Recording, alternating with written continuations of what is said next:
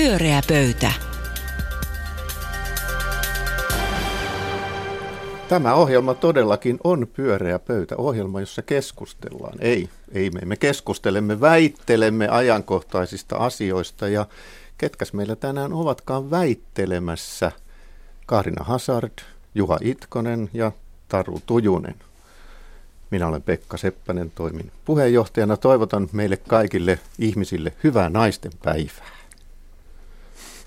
Mutta ennen kuin ryhdymme keskustelemaan pyöreän pöydän ritarien mukanaan tuomista aiheista, haluaisin kysyä teiltä totuuden siitä, kuka tulee valituksi perussuomalaisten, siis puolueen puheenjohtajaksi. Nythän Timo Soini on ilmoittanut luopuvansa puheenjohtajuudesta. Muun muassa Sampo Terho on ilmoittanut asettuvansa ehdokkaaksi ja nyt odotetaan esimerkiksi Jussi Hallaahon vastausta tähän samaan kysymykseen. Mutta sitä ennen kysyn teiltä, kuka tulee valituksi perussuomalaisten seuraavaksi puheenjohtajaksi? Kaarina. No eikö se nyt ole aika selkeästi jo ilmoitettu, että se tulee olemaan Sampo Terho? Näin mä olen käsittänyt. Kuka sen on ilmoittanut? No, ne jos olen uutisointia oikein lukenut. Toki halla vielä siis ilmoittaa kantonsa, mutta tuskinpa lähtee. Eiköhän se, eiköhän se ole sitten miehissä sovittu, että se on Sampo Terho. Niin, siltä se nyt isosti näyttää, mutta tietysti niin kuin muistaa jotenkin viimeaikaisia tapahtumia maailmalla, niin juuri tämähän tietysti jättää avoimeksi sen vaihtoehdon, että se onkin joku aivan muu kuin tämä Sampo Terho, joka on julistettu voittajaksi tässä vaiheessa ja tämän kirotun niin kuin establishmentin suosiksi, suosikiksi. Että. Niin ennustajathan ennustaa kaikissa vaaleissa nykyään väärin. Niin, Karina tota, haluaa jatkaa. Mä haluan jatkaa ennen kuin tota, niin mä tajusin just, että ei, ei, kun sehän on siis Timo Soini, joka valitaan. Et persut siellä tulevat vaatimaan Timo Soinia takaisin ja sitten hän viimein lopulta lupautuu ja hänet valitaan. Se on vähän niin kuin tavallaan Putin-mainen liike. Joo, kyllä. Jo. No Mun sillä välin, kun te mietitte kolmatta vastausta, niin annetaan Taru kertoa totuus. No tota, ei aavistustakaan, se on varmaan sellainen asia, mitä tällä hetkellä Timo Soini ja niin koko, koko porukka siellä isosti miettii, että miten tässä käy. Musta tässä on kiinnostavaa se, että, tota, että jos katsoo sitä Sampo Terhon ähm, ehdolle asettautumista, niin, niin kuviohan oli selvästi tosi tarkkaan mietitty ja askelmerkit tarkasti pohdittu ja, ja nehän menikin siis tosi hienosti, mutta se mitä se rivien välistä kertoo tietenkin, niin se kertoo sen, että, että puolueen johdolla sillä perussuomalaisten establishmentilla on suosikki. Ja sitten me ollaan nähty ehkä viime vuosina joissakin muidenkin suurten puolueiden puoluekokouksissa sellaisia tilanteita, jossa, jossa ehdolla on ollut useampia henkilöitä ja sitten ollaan ajateltu, että se puolueen establishmentti, se mikä siellä vanhassa maailmassa joskus olisi automaattisesti tullut valituksi, niin, niin itse asiassa ei olekaan tullut valituksi. Ja, tota, ja, ja mä en kyllä vielä rahoini löys likoon Sampo Terhon puolesta, vaan odotan mielenkiinnolla, että kuinka paljon perussuomalaisten puoluekokouksiin ilmoittautuu ensinnäkin sitä väkeä. Ja, tota, ja luulen, että mikäli Jussi halla asettautuu ehdokkaaksi, niin me tulemme näkemään tosi kiinnostavan puheenjohtaja Skaban. Niin tähän eroaa hieman muista puolueista siinä, että tässä jäsenet äänestävät puheenjohtajasta suoraan, eikä valitsemisten kautta. Siis jäsenet saavat itse valita puheenjohtajansa. Hyvin mielenkiintoinen niin. ratkaisu. Niin, tai itse asiassa teknisesti sehän se liittyy siihen, että, että perussuomalaisten puoluekokoukseen saa periaatteessa tulla kuka tahansa jäsen. Muissa puolueissahan se on määritelty niin, että se tulee ikään kuin näiden paikallisosastojen ja yhdistysten niin kuin edustajien kautta. Ja, tota, ja, ja, ja sen takia, kun jos perussuomalaisilla on julkisesti mun mielestä ilmoitettu, että niillä on noin 10 000 jäsentä, niin se on periaatteessa mahdollista, että sinne kävelee 10 000 ihmistä paikan päälle. Ja olisi kyllä mielenkiintoista niin kuin nähdä ja löytää se kristallipallo, jossa tota, etukäteen kerrotaan, että mitä tämä 10 000 ihmisen porukka, tai mikä se sitten ikinä onkaan, niin miltä se tulee. Miten Pitäisikö se tulee porukalla liittyä hetkeksi aikaa? Nyt näyttää siltä, että siis ensimmäistä kertaa pyöreän pöydän historiassa pyöreä pöytä ei ole pystynyt etukäteen sanomaan, mikä on totuus. Eli siis ilmeisesti tämä puheenjohtajavaali kannattaa todella järjestää. Pekka, mitä itse ajattelet? Mikä on oma veikkauksesi?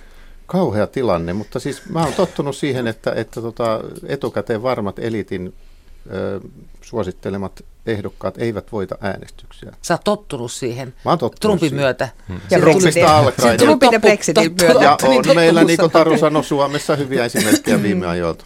Mutta jotta nyt ei pelkästään puhuttaisi tässä ohjelmasta, ohjelmassa perussuomalaisista, niin puhutaan siitä, mistä Kaarina haluaisi keskustella. Mistä sinä haluat keskustella? No minä, kuten kaikki muutkin hyvät kansalaiset, katsoivat eilen Yleisradion kunnallisvaaliväittelyn ensimmäisen sellaisen, jossa puolueitaan edustivat puolueiden puheenjohtajat. Ja se oli mielestäni sekava ja poukkoileva. Oma viihdearvonsa siinä tietenkin oliko se, että kaikki nämä henkilöt olivat yhtä aikaa studiossa, mutta siihen se melkein jäi. Siellä oli keskenään täysin yhteismitattomia kysymyksiä ja yhtä yhteismitattomia vastauksia. No, tästä hieman lannistuin, mutta sitten muistin Suvianne Siimeksen vasemmistoliiton puheenjohtajan ö, Yliön Helsingin samana päivänä jossa hän nimenomaan sanoisi, että kaikki vaalilupaukset ja muut pitäisi kieltää ja pikemminkin pitäisi kysyä näiltä ehdokkailta näissä keskusteluissa, että minkälaisen yhteistyöhön ja kompromissiin olet valmis ja kenen kanssa. Sitten mä mietin tätäkin ja sitten mietin, että pitääkö sen olla arvopuhetta vai pitäisikö puhua konkreettisista kunta-asioista vai miten tätä keskustelua oikein pitäisi näiden vaalien alla käydä. Ja nyt kysyn tätä seikkaa teiltä. No siis mähän luin myös tämän Suvi-Anne Siimeksen kolumnin ja jotenkin sinänsä luin mielelläni sen, että se vastasi niin kuin mun ajatusta siitä, mitä mä toivoisin politiikan olevan, mitä politiikan mun mielestä pitäisi olla, mutta en mä ole varma, kuuluuko politiikan olla sellaista, ainakaan se ei ole. Mutta musta se oli niin kuin kiinnostava ajatus, että tultaisiin sillä kulmalla esiin, että, että niin kuin, miten me tehtäisiin yhteistyötä, eikä silleen, että tätä me ei ainakaan tehdä. Silloinhan tämä Kaarina mainitsema Yleisradion vaalitenttikin olisi järjestetty niin, että siellä ei puolueenjohtaja olisi pantu väittelemään, vaan kenties yhdessä rakentamaan hiekkalinna tai niin, legoista jonkin ryhmätyötehtäviä. Niin. Ratkaisemaan jotakin niin. seikkoja, niin. Taru. Musta, tota, musta se on jotenkin niin kuin, että näitä kunnallisvaalitenttejä parjataan aina hirvittävän paljon ja syystä, koska mä olen samaa mieltä kuin Karina siitä, että, että ei se eilinen tentti nyt ehkä niin kuin, maailman – niin kuin seksikkäintä kuunneltavaa varmaankaan ollut. Mutta sitten samaan aikaan musta siinä jää ymmärtämättä se, mistä kunnallisvaaleissa suuresti on kysymys. Ja se, että suomalaiset kunnat on erittäin vahvoja itsehallintoalueita. Ja ajatushan kunnallisvaaleissa on se, että näillä itsehallintoalueita, onpa niiden nimi sitten Helsinki tai, tai Vammala tai, tai Turku tai, tai Tohmajärvi tai mikä vaan, niin niissä niillä alueilla keskustellaan sen alueen ihmisiä kiinnostavista asioista ja sen alueen niin kuin te- keskeisesti tärkeistä asioista. Ja silloin väistämättä ollaan sellaisessa tilanteessa, että jos käydään niin kuin valtakunnallisella tasolla puolueiden puheenjohtajat keskustelua kuntavaaliasioista, niin se menee semmoiseksi teoreettiseksi, jossa niin kuin opetetaan ja kerrotaan, että näissä kunnallisvaaleissa kuitenkin keskustellaan niistä tärkeistä asioista, jotka koskevat kansalaisia, ja se ei mene sinne sisältöön, koska se sisältö tulee sieltä kunnista. No voisiko siis olla ihan niin, että näin radikaali ratkaisu niin poikaa, että ei järjestettäisi tämmöisiä, ei vietäisi tätä tälle puoluejohtajatasolle ollenkaan? Mutta silloin itse asiassa me ollaan tosi nopeasti siinä niin kuin tilanteessa, että, että, että, jos me, että että onhan meillä sitten niinku varmaan äänestäjinä oikeus myöskin niinku kuulla, mitä nämä puolueiden puheenjohtajat esimerkiksi vaikka niistä arvoasioista puhuu ja muuta. Ja silloin me ollaan sen tilanteen ääressä, että me ei puhuta enää kuntavaaliasioista, vaan puhutaan yleisesti politiikkaa. Ja kun puhutaan yleisesti politiikkaa, niin onhan siinä sitten tietysti niinku oma arvonsa, että meille sitä yleisradio ja muut toimijat aina ennen vaaleja näyttää. Mutta kun näistä käytetään sitä ilmaustakin usein, että ajetaan asemiin eduskuntavaaleihin, kuntavaaleissa, niin sekaan ei, ei pitäisi olla se tarkoitus, eikö niin?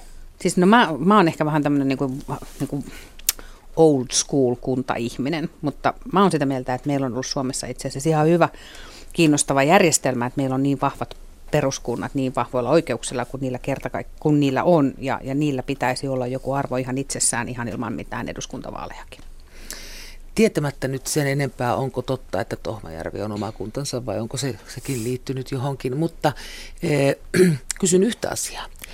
Eh, Tohmajärveläisellä, Tohmajärven asioista päättävällä äänestäjällä on huomattavasti vähemmän valtaa mielestäni kuin helsinkiläisellä kunnallisvaaliäänestäjältä, koska Helsingissä kuitenkin tavallaan tehdään sellaisia päätöksiä, jotka toisella tavalla voi heijastua myös muuhun maahan kuin Tohmajärvellä tehdyt päätökset. Mitä te ajattelette siitä? Onko se niin, että helsinkiläinen paikallisäänestäjä on vahvempi äänestäjä kuin jossain muualla Suomessa? Onko meillä tällainen äänieriarvoisuus? Musta tämä osuu kyllä nyt niin tämän olemassa olevan kuntapolitiikan sinänsä älyttömän isoon ytimeen, kun tuota, mietitään sitä, että, että perustuslakihan takaa kaikille kunnille niin kuin oikeuden, niin kuin, niin kuin kaikki samat oikeudet ja velvollisuudet. Ja lähtökohtahan silloin pitäisi olla se, että molemmissa kunnissa niin, niin, niin näillä äänestäjillä on ihan samanarvoinen. Ne päättää niin kuin, niin kuin, niin kuin päättävät periaatteessa samoista asioista. Mutta selvä asia on toki se, että, että onhan Helsinki niin kuin maan pääkaupunkina itse asiassa varmaan poikkeus ihan kaikkiin muihin kuntiin liittyen. Mutta eikö Tohmajärvellä siis yksi ääni voi ratkaista niin kuin kovin paljon niin kuin olla vaan kielenä, että rakennetaanko moottorirata vai samaa, ei? että jos on niin kuin pieni niin. kunta, niin eikö tavallaan sitten sillä yhden ihmisen äänellä ole enemmän merkitystä kuin mm. täällä valtaisassa Helsingissä, jossa olemme kaikki yksin ja äänemme ei kuulu. Niin, Joskus jopa tulee mieleen, että miksei meillä olisi täällä Espoossa ja Helsingissä pieniä tohmajärviä, pienempiä kuntia, jolloin oma ääni saattaisi todellakin ratkaista ja se aktivoisi äänestämään. Hmm. Niin pitäisikö kunnallisääniä olla useampia eri aihepiirien mukaan jyvitettynä? Mä haluan, että näistä ja Kerro näistä... tarkemmin.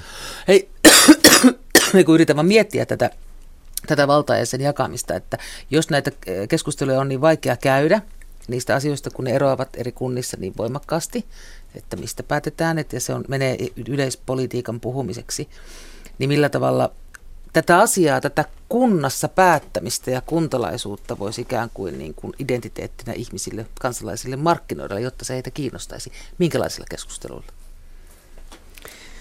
Kuntaliitoskeskustelut ovat olleet erittäin hyvä niin, keino. Nehän niin kuin lämmittää kuntalaisia, mutta mm. onko mitkä muut? Mutta sehän on itse asiassa mun mielestä erinomainen esimerkki siitä, miten tärkeä se kuntaidentiteetti tosi monille ihmisille on.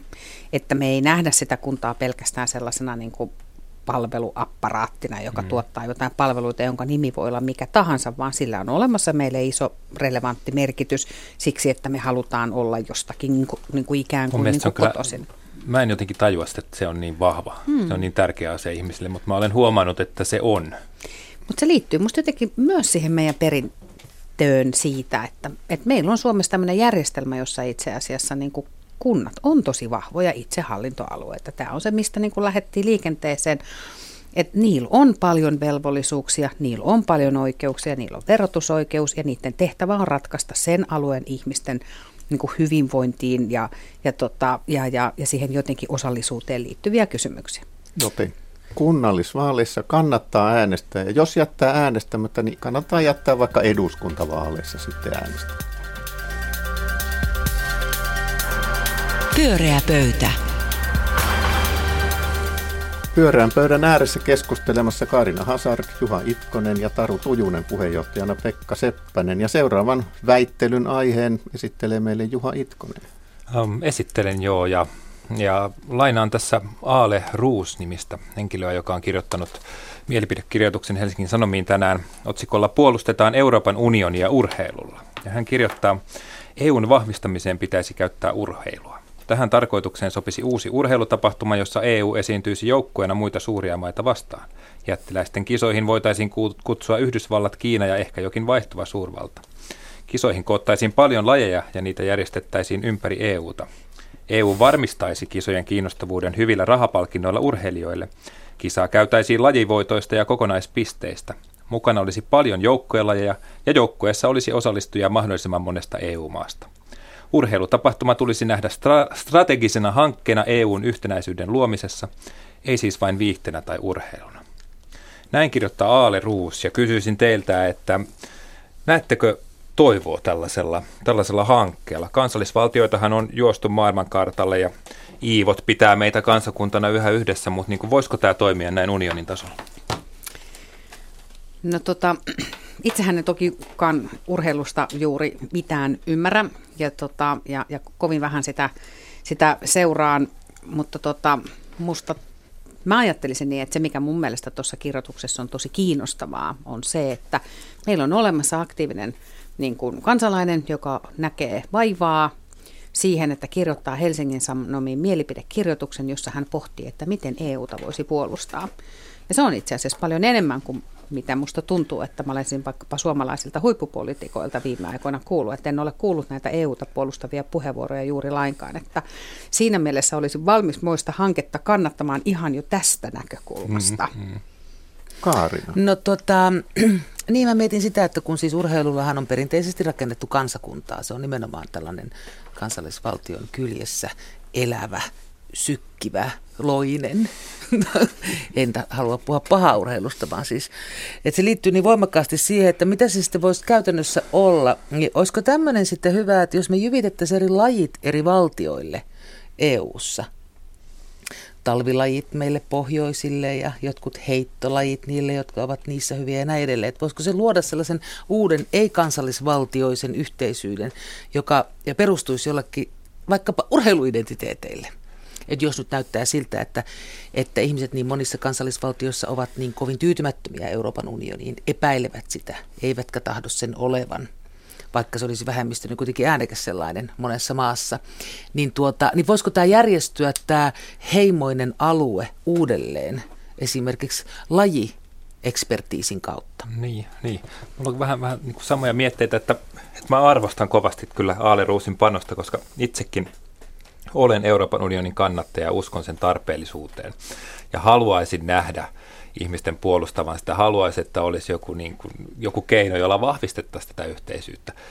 Samaan aikaan mun on kyllä vähän vaikea uskoa, että se kuitenkaan voisi olla urheilu, koska urheilu on niin vahvasti valjastettu siihen kansallis- kansallisvaltioiden niin kuin Mutta tehdäänpä nyt pieni tämmöinen virtuaalihanke. Miettikääpäs nyt juuri vastikään päättyneitä Lahden hiihdon MM-kisoja. Kuvitelkaapa nyt, että siellä olisi ollut Euroopan unionin joukkue, jossa muun muassa Suomi, Ruotsi ja Saksa olisivat mitelleet sitten näitä muita hirmuvaltioita vastaan. Miten te olisitte kokeneet tai kuvittelisitte, että Suomen ja Euroopan kansa olisi suhtautunut kisoihin? Niin kyllähän niistä olisi tullut kovin tylsät kisat, että tämä kyllä kieltämättä sopisi vain tiettyihin lajeihin. Tai sitten niistä olisi tullut tosi kiinnostavat kisat, koska me oltaisiin niin kuin eurooppalaisina voitettu ihan hirveä määrä mitalleja. Me olisi niin. yhdistetyssä voitettu ja kaikki. Moi, niin, ja sitten paitsi niin kuin Norja, joka ei kuulu Euroopan niin. unioniin, me olisi hakattu Norja totta. hiidossa mennen tullen. Eikö siellä ollut jo tämmöistä puhetta, että siis kaikki oli sitä mieltä, että tärkeintä, että Norja ei voita. Tämmöinen liittoutuminen oli jo pikkuhiljaa niin kuin tapahtunutkin. Tästähän olisi ollut kiinnostava. Mä olin hätäilin. Sekä niin. Norja että Venäjä olisi ollut siinä kilpailemassa ja Mm. Tota, tuota, tuota, niin, että olisiko se sitten, täällähän varmaan sitten ajatuksella yritetään niin kuin simuloida sitä sotatilannetta, eli välttää todellinen sota, jos suurvallat kävisivät tätä kamppailua urheilukentillä, niin kuin tietysti jossakin olympialaisissa on, on käsittääkseni ihan sama, sama mm. yritys. Niin siis, eikö niin, että, että, että on se sitten olympialaiset tai EU, niin kysymyksessä molemmissa on, niin kuin, molemmissa on iso niin kuin rauhan ylläpitämiseen liittyvä mm. filosofia sisällä ja takana. Mm. Ja, tota, ja tässä on kai kysymys siitä, että, että voitaisiinko ikään kuin Eurooppa, joka sinänsä on niin kuin, niin kuin rauhanprojekti ja sellaiseksi luotu, niin voisiko sitä rauhanprojektia tukea niin kuin toisella toisen niin. tyyppisellä niin kuin, niin kuin rauhanprojektilla. Musta niin kuin logiikka periaatteessa on tuosta ihan niin kuin hyvin löydettävissä.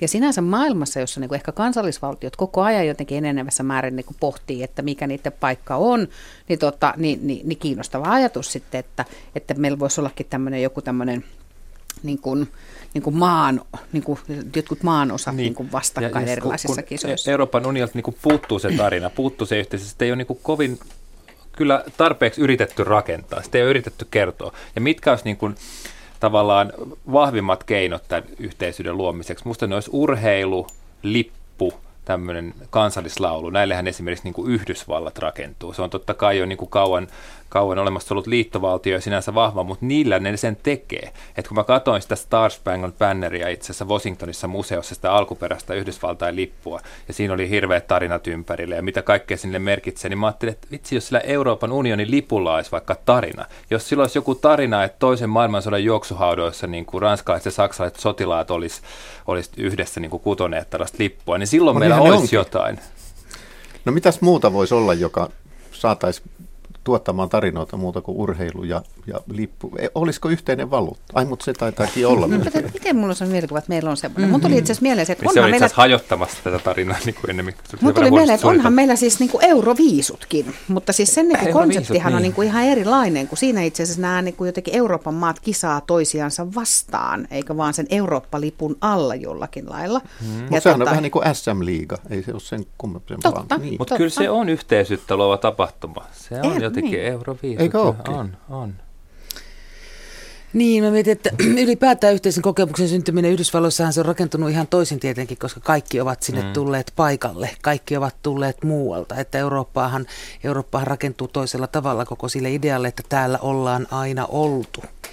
Niin että et, et, et se on niin kuin paljon on vaikea ajatella, että tuollaisille kansallisvaltiotavoilla niin kuin lippuja, lauluja ja urheilu, että sillä nyt välttämättä voitaisiin niin kuin ikään kuin huijata eurooppalaisia kansoja jonkun yhteisen alle. Että kyllä se pitäisi jostakin muusta kehiä, mutta että toinen kysymys on tietenkin se, että tarvitaanko mitään tällaista, että onko se ylipäätään kannata myös Euroopan unionia rauhanprojektina, mutta, tuota, mutta että vetoaako tämä vaan heihin, sellaisiin henkilöihin, jotka ovat iäkkäämpiä ja muistavat sellaisen maailman, jonkalainen se oli, kun, kun minä siihen synnyin.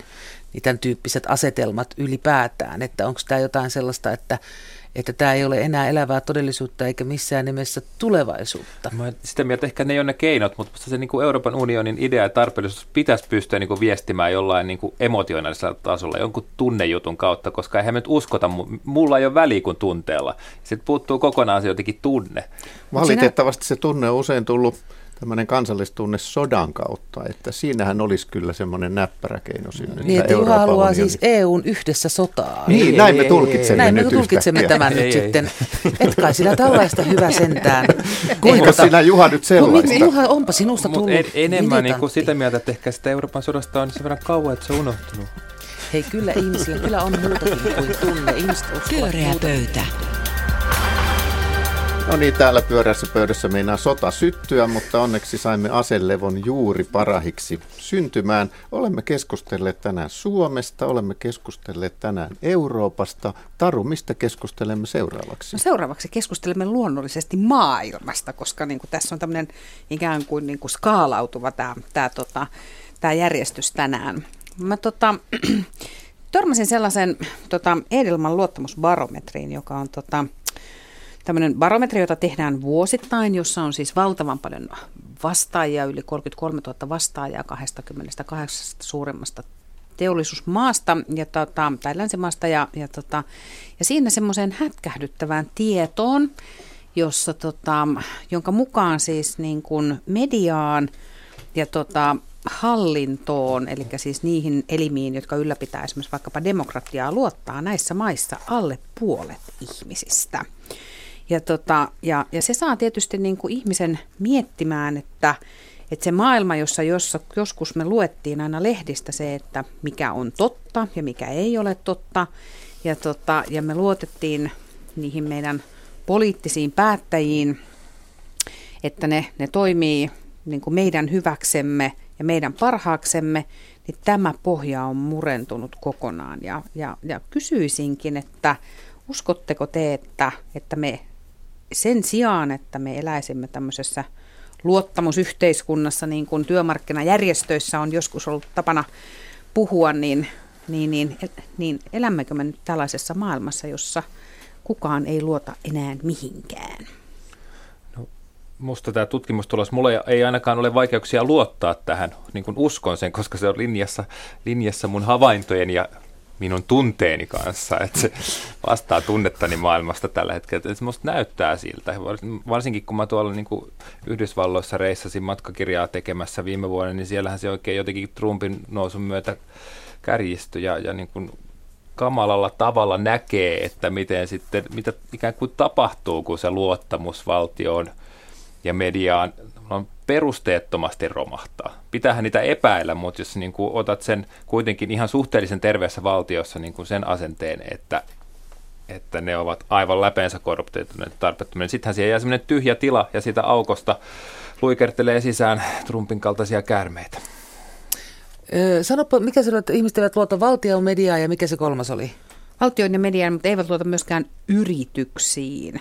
Joo. Tota, Eli eivät okay, käytännössä mihinkään. Tota, mutta nythän on sillä tavalla, Itseensä. Ei, ei, ei, ei, ei, ei, ei, ei ole näin. Eihän se nyt Yhdysvallassakaan se, että he eivät luota valtioon tai mediaan, niin tarkoita sitä, että eivät luottaisi. Hehän luottavat valtavasti Trumpiin. On valtavaa mm-hmm. luottamuskaipuuta, luottamisen halu ja luottaminen etsii kyllä osoitteensa. Kyllä. Et eihän tämä epäluottamuksesta kerro vaan siitä, että, että, että luotetaan toisin kuin ennen. Niin, kyllä se kertoo siitä, että luotetaan mun mielestä täysin väärään henkilöön. Sen, sen mä olisin valmis sanomaan, että se on niin kuin totaalinen virhe. Mutta minusta tämä on kiinnostava niin kulma, että luotetaan niin kuin toisin kuin ennen, joka johtaa siihen, että, että sit niin nämä, niin kuin ne tahot, jotka aikaisemmin ovat olleet luottamuksen kohteena, rupeaa käyttäytymään toisin kuin ennen ja sen takia siitä seuraa erilaisia asioita, vaikkapa politiikan tekemisen näkökulmasta tai se on johtanut sitten niin kuin median toisenlaiseen niin kuin tekemiseen. No sitten se kysymys kuuluu, että ruokkiiko se niin kuin sit, niin kuin tätä niin kuin toisin luottamisen kierrettä vai niin kuin mihin sillä, mi, mihin mikä, sillä ruokkiiko mikä? Se, että niin kuin me, kun me luotetaan, tai meihin luotetaan tai niin kuin näihin tahoihin luotetaan eri tavalla kuin aikaisemmin, niin se pakottaa käyttäytymään eri tavalla. Nämä tahot niin. käyttäytymään. Mm. Jo pakkohan se, kyllähän täällä on niin valtion politiikan kuin mediakin kriisiä huudettu jo, jo aikaa, että, tota, että ei se, se merkki siitä, että luottaminen, luottaminen on toisessa osoitteessa, mutta en mä missään nimessä, mä en koe niin, että täällä epäluottamus vallitsi päinvastoin, vaan kova luottamisen halu, kun vain tietäisi mihin. No mutta nyt kun nämä, niin, nämä valtio... Mutta eikö sun mielestä kannattaisi kuitenkin luottaa siis e, niin kuin siihen esimerkiksi valtion instituutiona? Onko se ihan sama uskoko valtioon vai Ei, ei, en mä nyt puhu saman sitä... tutkimuksen mukaan niin. nämä ihmiset luottaa toisiin ihmisiin. Niin, mä en nyt puhu ollenkaan sitä, mihin kannattaisi luottaa. Hampaatkin kannattaisi pestä aamuin illoin. Tiedän kyllä, mikä on hyväksi minulle, mutta, mutta kiin, musta on vaan kiinnostavaa, että jos väitetään, että ihmiset olisivat niin epäluuloisempia nykyään kuin ennen, niin mun on vaikea ostaa sitä. No, mua, jos mä oikein ymmärsin Tarun kysymyksestä ja pointista, että kun nämä entiset hienot instituutiot, valtio, media, yritykset ovat menettäneet luottamusta kenties omasta syystään, niin mitä ne nyt, miten ne muuttavat käytöstään saadakseen ja kilpaillakseen tästä menetetystä luottamuksesta, niin kuin Kaarina sanoi, että sitä luottamusta todella halutaan osoittaa jonnekin, niin miten se muuttaa näitä luottamuksen menettäneitä instituutioita? No se on mun mielestä tässä nimenomaan se kysymys, koska tota, tota, tota, selvä asia on se, että jotain pitää tehdä toisin. Ja, ja, ja jotta voi tehdä jotakin asioita toisin, niin täytyy todennäköisesti mennä aika isosti sellaisen kysymyksen ääreen, että miksi me olemme olemassa, mitä varten me olemme olemassa, keitä varten täällä ollaan. Ja, tota, ja, ja sitten se saattaa tuottaa niin kuin yllättäviä vastauksia, kun todetaan, että ei olla olemassa itseänsä varten, ei olla olemassa sitä varten, että me voidaan tehdä täällä niin kuin laadukasta journalismia tai me voimme tehdä niin kuin, niin kuin jonkun tietyn poliittisen puolueen näköistä politiikkaa, vaan pitäisi ymmärtää, että ollaan olemassa niitä ihmisiä varten. Ja, ja tässä sitten niin kuin sen luottamuksen, sitä luottamusta tässä kai yritetään sitten monet tahot niin kuin takaisin niin. tavalla tai toisella saada toiset ehkä paremmalla lopputuksella kuin toiset.